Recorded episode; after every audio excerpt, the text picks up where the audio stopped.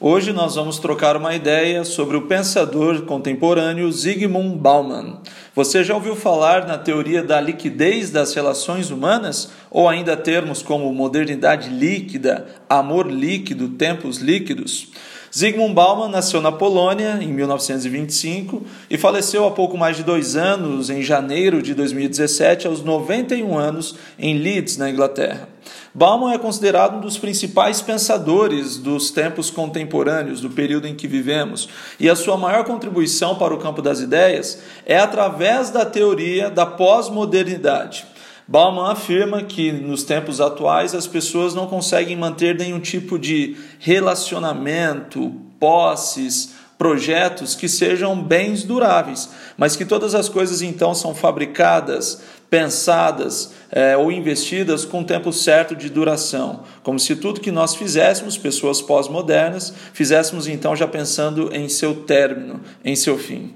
Zygmunt Bauman publicou mais de 50 livros, 30 deles já traduzidos para a língua portuguesa, e em diversos desses livros, Bauman analisa então como as pessoas de diferentes períodos se comportaram.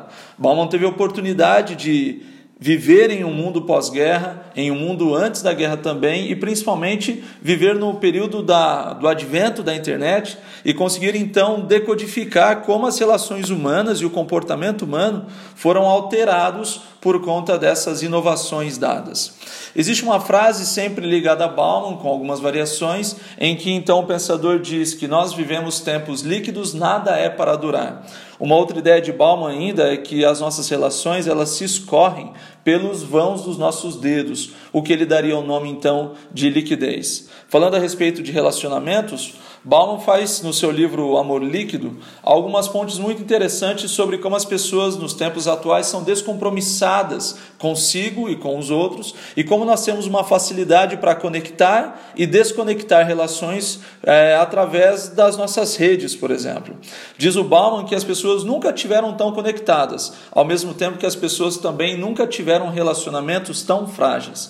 Enquanto as pessoas que viviam na época pré-internet precisavam demandar tempo, vontade, encontro, abandonar suas agendas para que pudessem se encontrar, hoje, através das redes, nós temos a possibilidade de nos conectar e conhecer pessoas ao redor do mundo que são de culturas tão diferentes das nossas, mas também nós perdemos a capacidade de nos frustrar. E na primeira situação de divergência, nós simplesmente, através de um botão, através de um comando, nós nos desconectamos das pessoas. Diz o Bauman, então, que esse tipo de comportamento nos faz mais pobres, nos faz mais frágeis. O Bauman ainda fala a respeito de como os produtos dessa relação pós-moderna têm um objetivo muito maior de uso do que de posse. Antigamente, as posses elas eram a marca de sucesso. As pessoas possuíam casas, possuíam carros, possuíam bens que eram vistos e duráveis. Nas relações da pós-modernidade, dos tempos atuais, as pessoas preferem muito mais investir no uso do que até mesmo na posse. É por isso que hoje nós temos serviços de compartilhamento de veículos, compartilhamento de redes, de dados, de informações. Então, não é tão necessário que eu tenha algo, simplesmente que essa coisa, eh, esse objeto, esse serviço seja útil à minha realidade. Apresentar Zygmunt Bauman para adolescentes e adultos é uma forma de fazer com que as pessoas descubram muito mais sobre elas próprias, sobre elas mesmas. E hoje, através desse nosso pequeno bate-papo, eu te convido para conhecer um pouco mais sobre Zygmunt Bauman, para que você também possa se encantar e conseguir descobrir um pouco mais sobre as suas próprias relações. A gente se vê na semana que vem e não se esqueça, desligue a TV e vá ler um livro. Um abraço, até mais.